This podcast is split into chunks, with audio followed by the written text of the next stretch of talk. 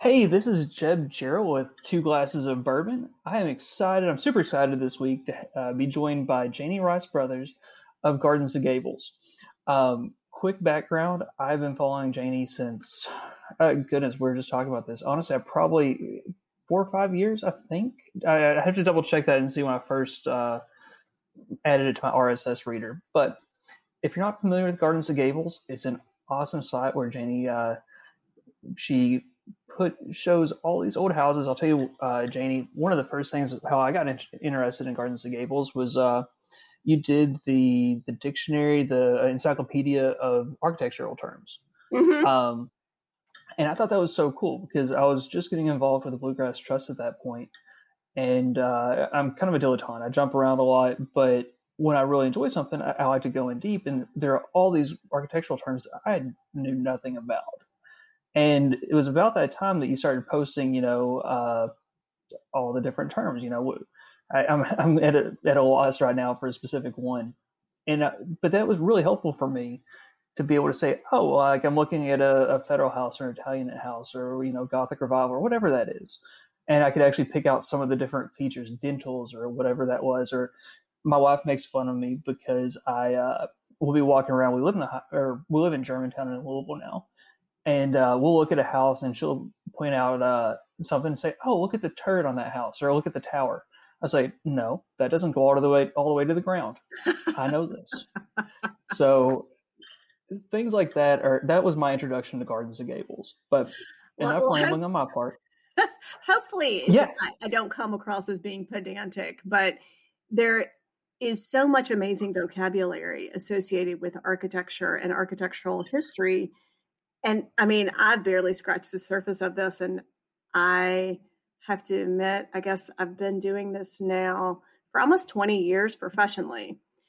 And one of my first words that I fell in love with was fenestration. and, you know, and I would just, I would walk around and I'd be like, oh, let me talk about the fenestration. And I would try it in different accents. And um, that's when I started. I was like, well, I'll just go through the alphabet and I'll pick a different letter and a different term that I might use without really thinking about do people know what this means? And then translate it into okay, when I talk about fenestration, I'm talking about the number of openings on the wall of a house. So I'm talking about so, the numbers of doors and windows. We just like to have. I'm glad you said words. that. Um, I would have had no idea what that word meant. When you say fenestration, the first thing I think of is defenestration uh, of Prague. with your head and throwing people. Yeah, think, thinking people out, throwing people out a window. That's that's the only thing I think of. So that's actually really cool to know. I've learned something today. And I don't think I've actually gotten to F yet. I've I've sort of lost track in the alphabet, along with losing track of everything in the past year. I'm I'm not quite sure whether I'm coming or going um, although I'm just really not going anywhere, much like most people. That's the truth. Uh, I don't know about you, but I've got my second vaccine, uh, second shot, and so I'm actually starting to out to get out again, and it's really really nice. Um, but the last year, I mean, honestly, it's been kind of a lost year in a lot of ways. But hopefully, you know, the end is in sight. We can kind of get past it sooner rather than later. Well, it has been very good for the gardens side of Gardens to mm-hmm. Gables. I haven't mm-hmm. actually because we live on um, a farm. We own a farm, and I am finally able to indulge my fantasies when it comes to gardening, which means in probably 30 years I'll be cursing myself because I won't be able to maintain any of the stuff that I'm doing right now and it's so much fun creating it. Um, so since we've been home a lot, I've been exploring that since I have not been actually out in the field and seeing as much architecture as I would like to. Um, so that's a great segue. First, that sounds like a really good way to spend some time, especially, you know, it's a wonderful day out today. It's about 75 and sunny here, so I'm sure it's pretty similar there. It is beautiful. Uh, but past that, you know, you mentioned professionally you've been doing this for 20 years, and you mentioned being out in the field. Uh, what what do you do? You know, can you kind of uh, kind of tell me about that? Well, my professional title would be architectural historian, although I do not Okay. have my graduate degree was in historic preservation. So, and you can actually get a graduate degree in architectural history, but I went the route of what can I afford to do for graduate school? and that was to go through the University of Kentucky's historic preservation program while I worked full time in preservation. And I actually worked, my first job in preservation was for the Bluegrass Trust for historic preservation. And I cool. worked full time and did grad school part time. And um, I think 2003, I finished up and I've worked, I have not gone back to the nonprofit world simply because I do enough of not making a profit myself. So I have worked, I worked for the Kentucky Heritage Council, the State Historic Preservation Office. Then I spent 10 years at the University of Kentucky. And in 2019, that came, our program at the University of Kentucky was terminated. And so now I I have sort of a, a bunch of different jobs right now. But basically, what I do is document historic buildings. So I do that as my day job for projects that might be Section 106, where you have to take into account the impact of an undertaking. And an undertaking is any project that involves federal funds, a permit, or a license. So, like a road project, something that the Okay. transportation cabinet might do.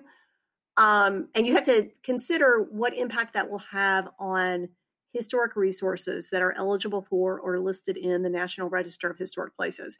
Now, that is a whole lot of words that I just blurted out.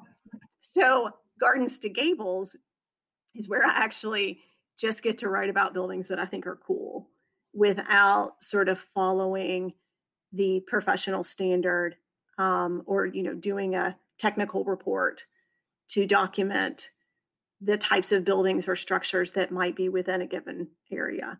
Um, so it's a little crazy that I actually, what I love to do is what I do for my work, and then it's also what I do in my spare time. But there, So you must really love it. I That's, that's what. I'm hearing. my my husband is a big. He lived in Alaska for several years, and um, is his family is all from Wyoming, and so he loves being out west and he loves being outdoors, and I love being outdoors too. I grew up on a farm. Uh, my family's been in the same spot for 200 years. We bought one of our family houses, which was a farmhouse built in 1901. But if I don't get to see some buildings every couple of days, I start to get sort of anxious. And so the idea of, you know, being out in nature is wonderful.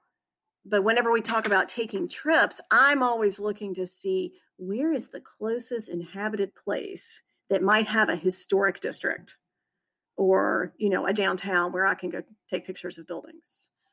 Um, but it's just, it's a way to tell the story of communities and of people because it's the one thing that we leave behind a lot of times are the structures that we build. And Mhm. you can look at, you know, it just it depends. You can look at big fancy houses, you can look at small plain houses, and they all have stories worth telling and worth exploring. And I don't make any money doing gardens to gables. Um, I think there's a part of me that thinks it might lose its appeal if I actually did try to monetize it. Um, but it's just it's a way. I meet a lot of neat people, and when I go do things for my day job, I often take detours and find places and buildings that I'll write about for my blog. So, and in answer to your, you were saying that you'd followed for a while. Gardens to Gables has been around since 2015, and prior to that, it was I, I actually had a small um, blog on Blogger on Google's hosting platform, but it was about English houses and um, country houses and gardens because I spent a couple of summers in England, and it had a name that was a well, I'm just not even. Go, it's not. It's not G friend G rated, so I'm not even going into that. but um, I, I wrote for another uh, blog for about from like 2013 to 2015 called Smitten by Britain. And when she decided to, she couldn't, the lady couldn't keep the blog going, and it was a full time. I mean, she sold ads, she made money off of it. And she asked me if I was interested in buying it. And I'm, I'm an architectural historian, I don't make a lot of money. But then one of my friends said, you know, you have all these stories about Kentucky and you're from Kentucky and your family has such a, a, deep history here. Why don't you write about stuff that's a little bit closer to home? And I started thinking about all the reports that I had written over the years that went to sit on a desk or a filing in a filing cabinet somewhere in Frankfort and mm-hmm. that people never saw and that and all the information that's actually at the Kentucky Heritage Council where I worked for 4 years buildings that are no longer there. It's a, an agency that does such great work, but a lot of people don't even know that it exists. And its records and reports don't get disseminated back out to people. Um, and uh, obviously, state agencies are notoriously underfunded, especially ones that deal with the arts and heritage. But I decided that I was like, oh, hey, I can pay for um, you know, a hosting service and I can do this and it's not going to cost me all that much money. And I can do my part to sort of get stories back out to people. And it was really easy to do when I was working at UK because it seemed like every day UK was tearing something down. So I would just walk on campus and take pictures and try to tell people, you know, before this parking garage was here, there was a neighborhood here and these are the these are the people that lived here and it was important to them and we should remember it so i'll be honest that's uh that was a fantastic answer and now i have like 20 different questions but i'm going to try to not jump around as much as i could on this um but one of the things that you mentioned was that uh you know you don't know you weren't you aren't sure if it's going to you know continue to be uh, as popular as it has been or you know if historic architecture is going to continue to be as popular. Um, I think it's one of the things that's really interesting to me is that it, it really seems like Gardens of Gables has struck a struck a nerve with people. Um, because you know I, I just kind of glance and you have like seven thousand followers on Facebook, like five thousand followers on Instagram. Um, it, it's obvious that people are people are really interested in what you're putting out there. Um, I'm on. I'm involved with a couple, or I'm a member of a couple of different Facebook groups that are, uh, you know, Kentucky history or pictures of Kentucky. And I can't tell you the number of times that one of your articles has been shared on one of those sites, and they're they're always super popular. Um, so it's it's cool to see that. You know, I'm a history nerd, and obviously you're a history nerd as well. I think I could say that without being offensive. Yes. And uh, does it? How does it feel? Does whenever you get that uh, that feedback that people are really interested in what you're putting out there. Well, I mean, it's great because the whole reason I do it, and, and I'm not trying to make myself out to be some sort of altruistic historic preservation saint, um, but because I really do think it's important to tell the stories of places. And the way that I see places is through their buildings. Because even though I mean my my undergraduate background, I was an English major, English and art history from Centre College. But it was when I was did my um, study abroad in England. Of course, I have a slight England habit. Um, that's when I realized I was like, oh my gosh, you know, I could take my love of writing, and I could use it to explore architecture. And instead of focusing primarily on big fancy houses, you know, palaces or country houses, or the houses built for very wealthy individuals. And I do write about those sometimes because those are beautiful buildings. Um, you know, you can look at vernacular architecture, which is the architecture of the people. And the great thing, I mean, I'm always really happy when a blog post gets shared because I usually end up getting more information back about a place or I get mm-hmm. ideas mm-hmm. for a follow up blog. I mean, I can't even tell you how many folders I have of I'm going to write about this one day. Um, and one day when daycare has spots for my children, I will be able to spend a little bit more time um, writing and, and following up on things.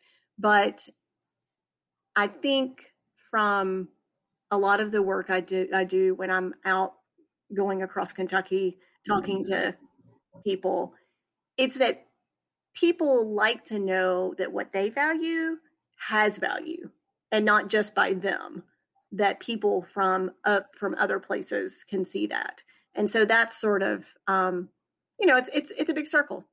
Blog posts get shared i get feedback i get more information and it lets me hopefully tell the story of another place or of another individual. I really like that phrase that uh, that you said that people want to know that they what they what they value has value to other people. That's that's so cool and that's so so accurate um, because it's like you know every little town that you go to they have their own little stories. Um, and I think what's one of the things that's cool that you do is uh, like you said you're not always showing you know everyone's seen Ward Hall or you know mm-hmm. some of the mm-hmm. bigger places like that. They're awesome. They, they're absolutely wonderful, but you know, last week you shared a story of a uh, a crossroads grocery store from Elliott County, I think. Mm-hmm. Uh, and I'm from Carter County originally, so that's you know that's my neck of the woods. Uh, so you know when you showed showed that, that took me back to the places I went with my grandparents growing up. Um, a little tiny, it wasn't a shack; it was a little bigger than the one you, you shared, but you know, tiny place. It was basically a one room store. I think they might have had a back room that it's kind of funny, like, you know, if you go to a normal gas station now, they probably have more more food and drinks and everything in there. But it was just kind of it really did take me back, and so it's it's so cool to see that. Um, so you mentioned that people reach out with ideas, with more information, that sort of thing. Uh, have you had any interesting uh, interactions with people from that, uh, or just cool stories? Oh yes, um, and I, I probably won't be able to think of anything right now. I mean, one of my blog posts, and this has been a while, um, I met someone who had grown up around historic preservation. His mother was um, involved in helping um, sort of save Shakertown, uh, Shaker Village at Pleasant Hill in Mercer County, Kentucky in the 1960s. But he works for um, his family has a demolition company now and they take down buildings. But he was really interested in helping to document them before they came down. It's one of those things, it's like, you know, everybody has to make a living. And he reached out to me and said, Hey, I know about, you know, X, Y, and Z they're going to be coming down. You know, you ought to get out there and take some pictures. And if there's any way I can help, then I will. And that was just so cool because I you think of people who are demolishing buildings as being evil, if that doesn't sound over dramatic. But you know, again, it's just a person who this is their livelihood, this is what they do, but it doesn't mean they don't appreciate um, what they see and uh, what they encounter. And um, you know, I mean, I think about I've met people who, and this you know goes back into the gardens thing so many people have shared plants with me because I love to garden. And most of my garden, well, it started off being just hand me down plants that I got from my family. And just like places and like buildings, they're heirloom plants that people attach a lot of value and sentiment to. And to be able to, you know, have a cutting from a particular shrub or some iris that somebody dug up from their home place and brought with them when they moved. It's just, it's really, really cool. Um, and it's making connections like mm-hmm. that all over Kentucky. And even though I have been at home for the past year, again, I have a notebook full of people and contact numbers that I'm going to reach out to just as soon as I have more free time during the day. Um, so it's been, yeah, it's been it's been a really great experience. I always feel bad that I can't do as much as sometimes people will ask. They'll be like, "Well, when are you going to write about this?" And I'm like, "Well, whenever I find time." You know, because it's like this isn't my job, and I do have to because I actually am still working. I'm just working at, at nights and on the weekends, which is less than desirable. Um, so I squeeze my blog in during very odd times uh, and in little snippets. So, but I figure, you know, you need people to be champions of everyday architecture. And that's sort of how I perceive myself. But at the same time, I'm not going to know anything. I know about, you know, sort of my neck of the woods. Like you were, you know, saying, you know, you're from Carter County.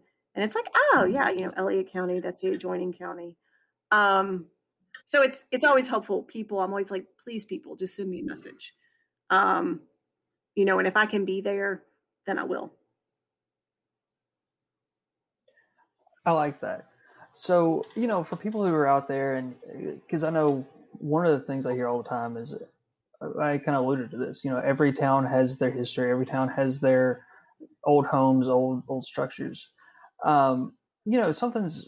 What's the best way of, of protecting those? Is there any way, you know, because there's so many of those places that, that you've shared that, again, like that grocery, you know, it looks like it's probably not being used right now. No. Is, is there any way that we can you know, if you know a place that you can protect them or that you can do anything about that? I know it's really a vague question because it's all probably situationally dependent, but um, just kind of give me some thoughts on historic preservation. I guess that might be a better way of putting it. well, one of the first blog posts I wrote was, and I can't remember the title now, but it was basically that I'm a practical preservationist. My father is a farmer, and we had on the farm where I grew up, a two story log house that was built, the first part was built in the end of the 18th century. There were three tenant houses from the 20th century and, you know, a number of barns and silos, etc. And then my parents built our house um, when they moved when they moved back to Kentucky in 1970.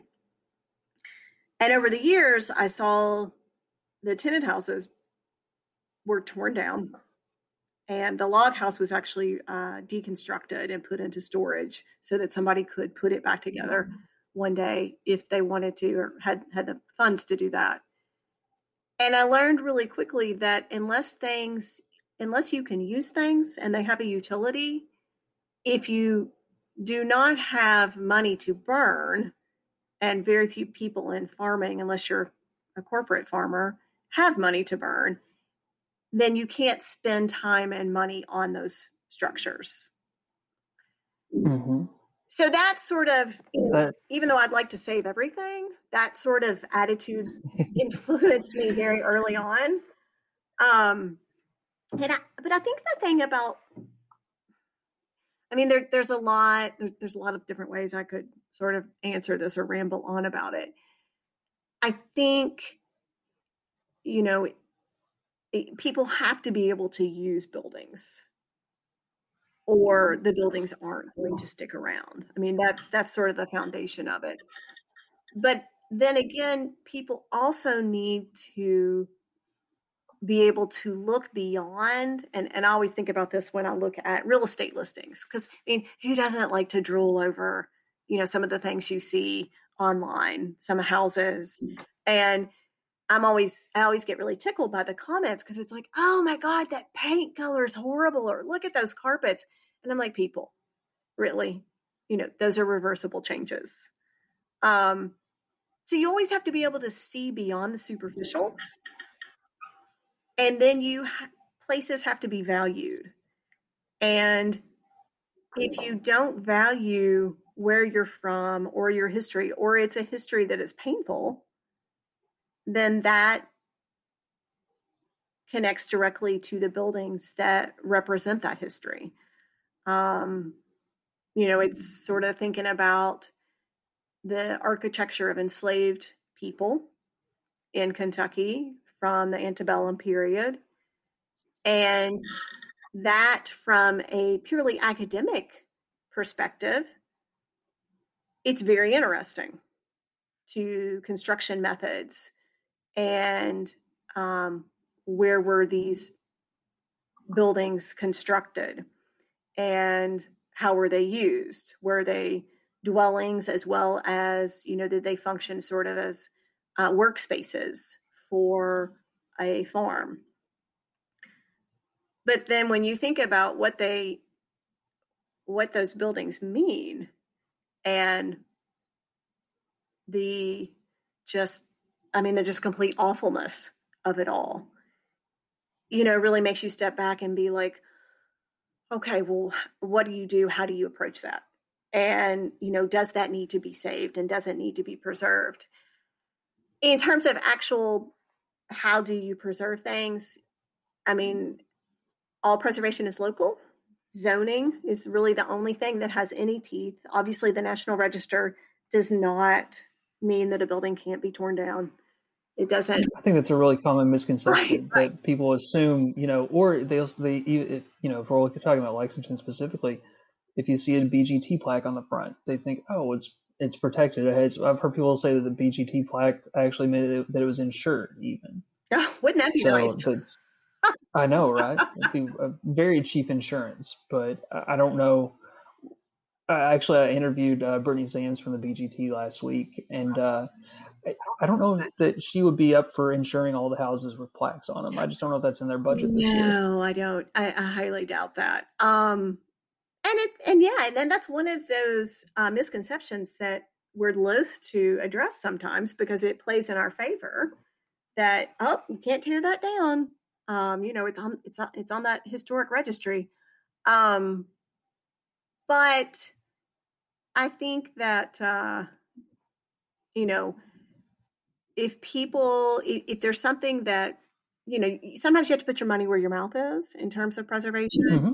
and unfortunately for a lot of the small rural, rural places across kentucky unless private property owners want to do something and want to save it really the only way to quote unquote save it is to document it take its picture mm-hmm tell its story, talk to the people who, who know the building and who know the people who were in the building, because we're a state that's very heavy on property rights.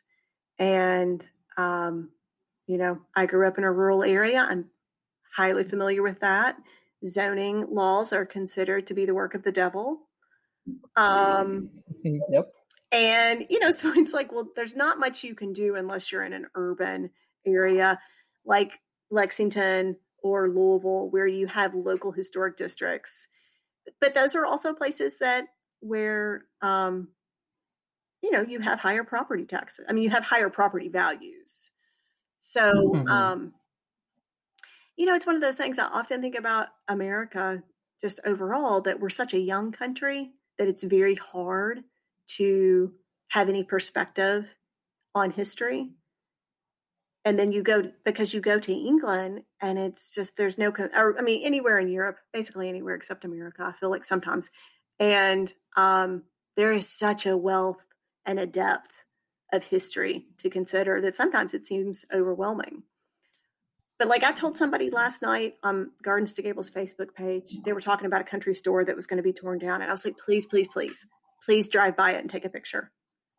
You know, just a picture with your phone from the car because you know once it's gone it's gone forever and that's a little piece a little segment of that community's history that has completely vanished no that makes i, I think that makes a lot of sense. Um, and you know that's one of the things that i've ran into um, you probably know it. Do you know eric wisman i do.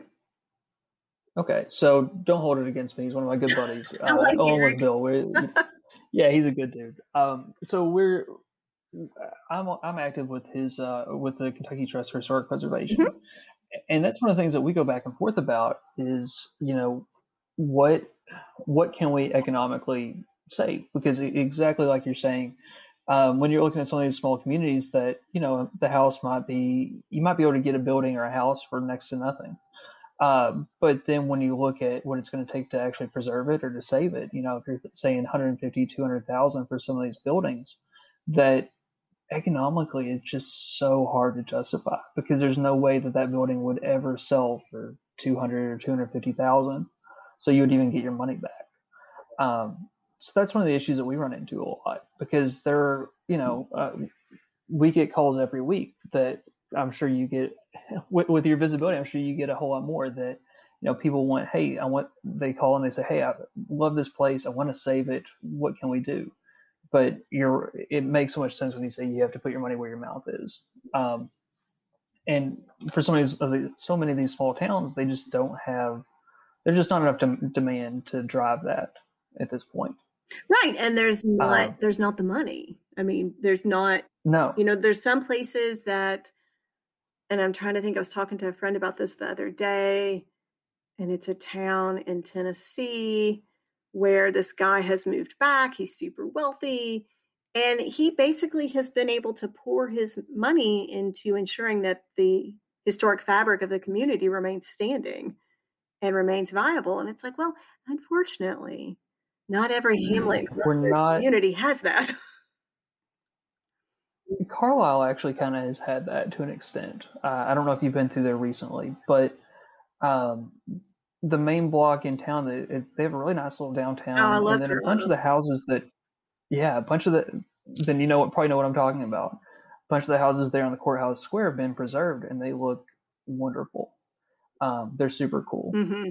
Uh, it's when we're talking about a lot of those little towns, especially there on the Maysville Turnpike, uh, they're hidden gems. I mean, it's interesting. I think when you look at, um, you know, you mentioned that your your husband's from out west and he likes to spend time in Wyoming.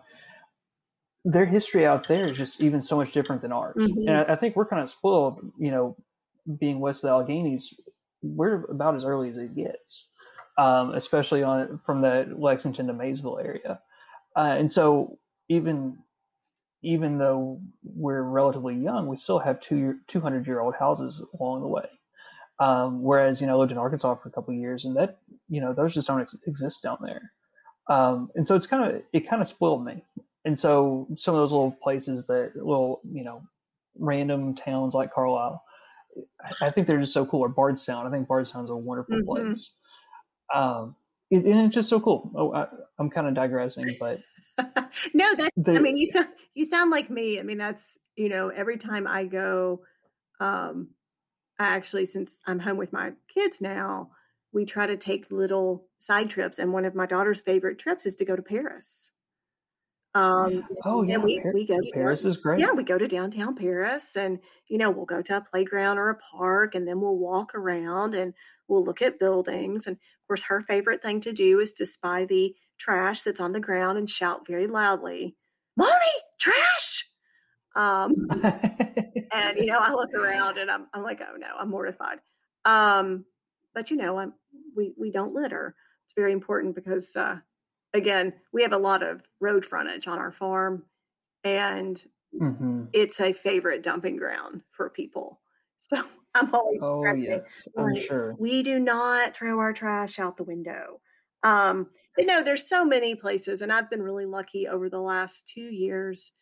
Um, I do a lot of work in Eastern Kentucky, and there's so many. Floyd County is one of my new favorite counties, simply because it seems like every little tiny road that I go down, I find another little tiny community with these yep. surviving buildings, and you know, it's it's equal parts sad and delightful.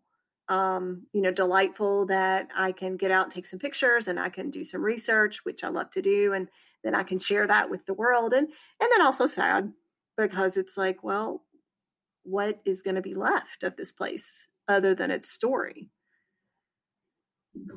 So eh, that's interesting. You mentioned Floyd County. Uh, have you found that they're mostly mining communities or are they just small crossroads communities because the areas are so isolated that you just wanted to have something that was close that you could you could get to and they just kind of popped up? Both i think. I mean the the mining communities um let's see i'm trying to think. I wrote i think earlier this year about drift um which is in floyd county and that was a mining community. And they tend to be uh, they, they, tend to be larger um, because there was more of an economic engine driving them there. But a lot of little bitty places. I mean, it doesn't even have to be Eastern Kentucky. You think about how far. This is the way I think of it anyway. How far children could walk, you could expect them Mhm. to walk to go to school, and that's about two miles. Um, and if you look at an old topo map, like a pre 19, well, pre 1960 topo map, because they revised them, and you see all the little flags across the quad that signify schools, and you can almost sort of measure out every two to three miles, there would be another little crossroads community or hamlet with another school. And so services just tended to pop up for how long, you know, and obviously if you there was always going to town, which would be going into the county Mhm. seat or the or the nearest, you know, sort of urban place. But um, you know, I just and I love those little places because it's you know, we don't live in that sort of world anymore. Um and that's one thing, you know, I, I always I'm always wish that uh we had a little country store close by. And um you know, unfortunately all I've got is Kroger. Yeah. Well, you know, at least you have. If you're gonna have to have something, Kroger's not too bad. You have a pretty good selection. Right, there. right. You know, you don't go to the country store for the selection or the prices. You go there because of the community and because of the uh, just because of the experience. Mhm. I mean, I, there's nothing better than going into a country store, getting a bottle of soda, and just you know that's all I really needed. Um, the one I grew up near was, uh, or my grandparents lived near. Um, they had the best turkey sandwiches Mm, and realistically, they were probably just, I mean, normal white bread turkey sandwiches. But you know, as, as a little kid, I thought they were the best things in the world. Um, and you know, I also so in Carter County we have a bunch of just like you're talking about, um, kind of dead, desolate communities. There's uh, we have Enterprise and Soldier, and uh, there's a third one. I'm having a Lawton. Lawton's the third one. Uh, and so, you know, around the turn of the last century, they were all really big because they had clay mines. They were big in the firebrick and uh, making world. But now, if you drive through there, just like you're talking about, you can see maybe a couple structures, not much of anything. But it's it's so interesting when you see and when you read the history of the area and you realize, you know, the train ran through here. It mhm. was a pretty major stop um, because you know hundreds of, of men were in uh, were employed at the brickyards there, and it, it's interesting to see you know how uh, how the population changes because the fire brick went out there, and then that was you know 1920s to 40s that time frame, which kind of coincided with the uh, the migrate the mass migration up into Ohio Mhm. um, from Eastern Kentucky up Route 23. And so it's just, sorry, I'm completely getting away from uh, houses, but it, it's just really interesting how that happens. And you see, like, I mean, even with my own family, you have all all the extended family that's up in Ohio that they still trace their roots down here. They, they still consider themselves, you know, natively to be Kentuckians. Mhm.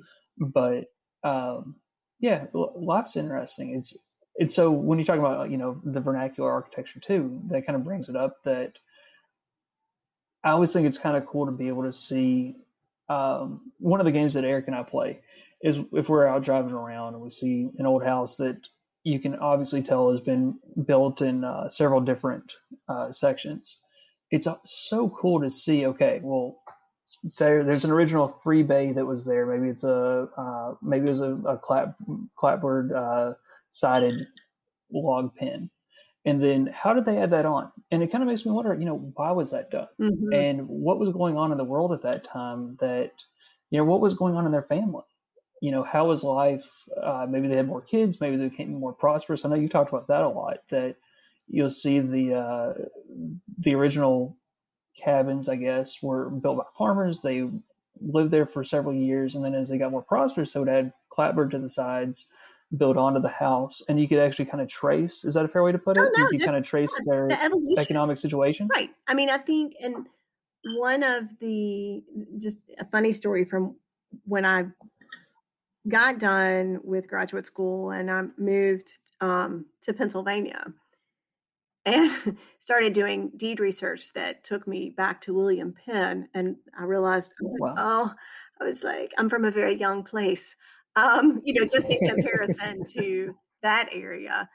But it was so difficult because we, you know, you don't ever go inside when you're doing that sort of work. You're always just looking at the Mhm. outside of houses and trying to infer what did this person do for a living? What were they able to afford? What, you know, and, and just like you're saying, you can see how the, you know, for, for better or worse, the, the people that owned it, sort of the arc of their lives and how that played out, how that manifested in sort of the physical structure that they called home. Mhm. And, you know, if you're able to go inside a house, I mean, to me, there's nothing more fascinating than, you know, changes in floor plans because that tells you so much. Um, Mhm. and, you know, it's just, it, I, I'm just, I often tell myself, I'm like, I'm very, very lucky because not everyone gets to do what they love for a living. Um, and there's just so many different ways you can look at historic architecture and go in so many, you know, the social aspect, the economic aspect, reading the landscape. I mean, especially in rural Kentucky, you know, nothing unless, well, not even, I was going to say, not even if you're in, in, in Butchertown or Phoenix Hill or Germantown in Louisville, nothing is di- um, divorced from the actual physical landscape.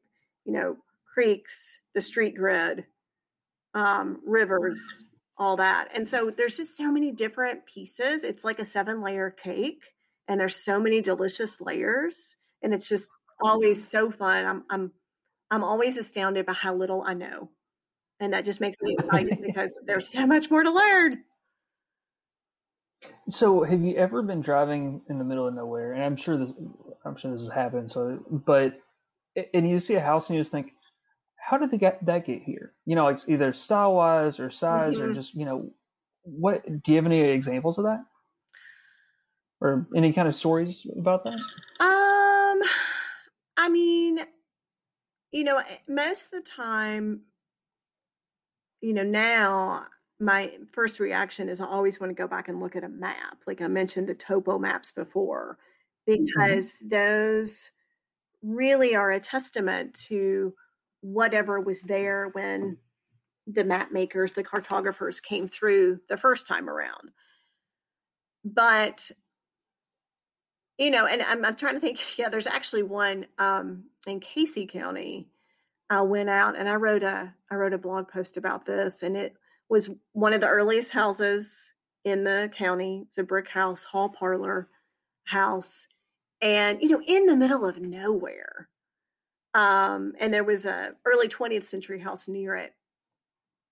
And of course, you have to think about, you know, you had to have, depending on the size of your family and what you were trying to do, you had to have a lot of acreage. And the other remnants of the agricultural community had sort of disappeared by that point. Um, but I always think that's the most striking thing when you see, you know, especially, and they do tend to be masonry because those types of buildings survive longer than the frame or the log. Um, Mm-hmm. you know, they're they're all that's left of a way of life. And so whenever I see something like that, I'm like, oh, there was a lot of other stuff around here at one time. Um, or even if there wasn't, it wasn't immediately visible, there was a network that we can't see. And I think about, you know, my house was built in 1901 by my great grandmother's first cousin. And I can see the road from where I'm sitting right now, actually. And the reason this house was built here is because between 1878 and 1901, I still haven't figured out when, the road was moved. So it came because most roads followed the creeks because that was the easiest way. You know, you would travel the creek bed when it was dry um, or go along the creek. And they moved the road up on the ridge on the top of the hill. And they named they named our house Bel Air for its its sweet air. And uh, but you know, from my porch, I can see a house built in 1844 by my great great great grandfather. And if I go to the back of our farm, is where the Chesapeake and Ohio Railroad once ran through our farm. And there was a depot that's been torn down. and there's another house and and you see what i'm saying it's it's this whole um there are all these stories embedded in the landscape if you don't know them and you don't know what to look for then it can seem really alien and disjointed. And of course this is a landscape i'm very familiar with because i grew up here and i, I grew up hearing all the stories. Um so i guess in a in a way to me you know what i see might look very different from what most people might see when they drive by. I like that.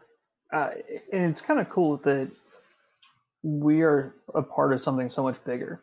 Um, when you talk about your family property and you know that your family's been around there for generations it, it's interesting. It's kind of cool to think you know you're raising your kids on that same property and hopefully or you know they might be doing the exact same thing in 20 years. Um, and it's so cool to think, you know, it's also makes makes me feel personally really small to think that, you know, yeah, I'm living in this house now. This is my house, but I have a different outlook on it when I think this won't always be my house. Mm-hmm. I, am almost more of a caretaker than I am an owner, if that makes sense. Um, it, it just it kind of puts things in perspective that we're just here for a time, but if if everything's treated right, you know, all of these uh, structures will out will survive us and they'll go on and we'll just be a part of their story right right and you know if you if you're able to plant a tree plant a tree because uh, it might it might outlast the house. So that's that's sort of what i think. I'm like well it makes you feel a little bit better about your own mortality. And and like you say how ins- insignificant we are in the grand scheme of things. But you know i always go back to the whole you know layers of history. And um you know we're lucky enough to participate in it. And i try to you know make my own little role as as interesting and as fun and positive as possible and I, I like that. lots lots of chocolate and tea help with that and, and the occasional glass of wine yeah, or yeah, bourbon. Yeah. you know, this, this is two glasses of bourbon, so I should probably say bourbon. Yeah, that's but. yeah. After after the children go to bed, and then that's when mommy and daddy are like, "Oh, thank God, let's have a cocktail." I, I have one six month old, so I, I, don't have quite as many. I have half as many children as you do, but I I definitely feel like I have earned my earned my drink at the end of the night. I'll just say. That. Oh no, you totally um, do with that age. It's but you know it's so much fun. I won't I won't go into that too much right now because I no no that's what, not what the podcast listeners are tuning in for. But um, let me just ask you, and we'll, we'll, talk more offline. But where do you see uh, Gardens to Gables going? You know, I, it seems like it's grown fantastically. Um, I'll be honest, I think people are going to stay interested in this. I think it's interesting that I look at my generation. I'm 31, uh, and I see that a lot of my you know colleagues friends peers they're they're only getting more interested in their in their culture and their history uh, when you look at even places like kentucky for kentucky and and all that i think that people are putting a lot of emphasis on where they're from what their cultural heritage is and, and just pride of place um, so i don't think you have to worry about people not being interested i think is you have a pretty captive audience that's that's excited about whatever you put out but you know in a perfect world, what where is uh, Gardens and Gables going to be in the next five years? In a perfect world, someone with lots and lots of money would agree to be my patron and pay me a salary, not exorbitant, but enough so that I could do Gardens to Gables full time and I could travel around collecting stories and photographs and sharing those with people. Since that's probably not going to happen and i don't think that we're going to win the lottery even though my husband you know does does buy a ticket occasionally. Um i do have uh in august i'm supposed to meet with um with my editor at iu press for a book that i signed a contract for i think two years ago now um historic houses of kentucky the pandemic put that on hold because you can't okay. really go um, you know can't really show up at people's houses and go inside all this is going yeah. on so uh, we'll be meeting in august to discuss that project hopefully it will be going forward and um, that's something i'm really excited about because i can you know my gardens to gables is my own personal little fun project where I can espouse my philosophy and share what I think is interesting and important. And not to trivialize the impact of things on the web because social media is very very powerful i think we all know that we've seen its uh, impacts but to be able to have a book that presents not just again high style kentucky architecture but the vernacular architecture of kentucky over um, you know i'm sort of looking at doing this from the early 1800 up through the 1960s sort of you know what was happening in kentucky and what were people living in. You know what sort of houses were being built what sort of styles were kentuckians taking and modifying to meet their own taste and um, means so you know i hope i continue to uh, hear from people and meet interesting people even if it's only uh, online right now um, that will tell me stories about where they're from. And, um, you know, again, one of these days, I'd, I'd love for it to, uh, you know, to be my full time job, but that's, uh, I'm not, I'm not so good with trying to think about how to make money on something like this. My husband keeps telling me, he's like, I'll be your manager. I'll do it. And he just wants me to be, you know, his sugar mama. Um, and I'm sort of like, I don't think you understand what architectural historians, I mean, you know, we're not lawyers, we're not doctors. And people are always shocked when I'm, they ask me how much it costs to do a National Register nomination. And I'm like, you know, it depends on the property, but sometimes that's sort of like a mini thesis. And mm-hmm. I mean, that's basically a book. And I'm like, it, it'll be this much. And you would have thought that I ran over their dog.